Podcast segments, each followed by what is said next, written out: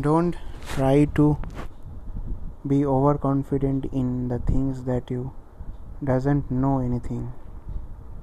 Be a consistent player in the life and don't try to be overconfident. Yes confidence is good.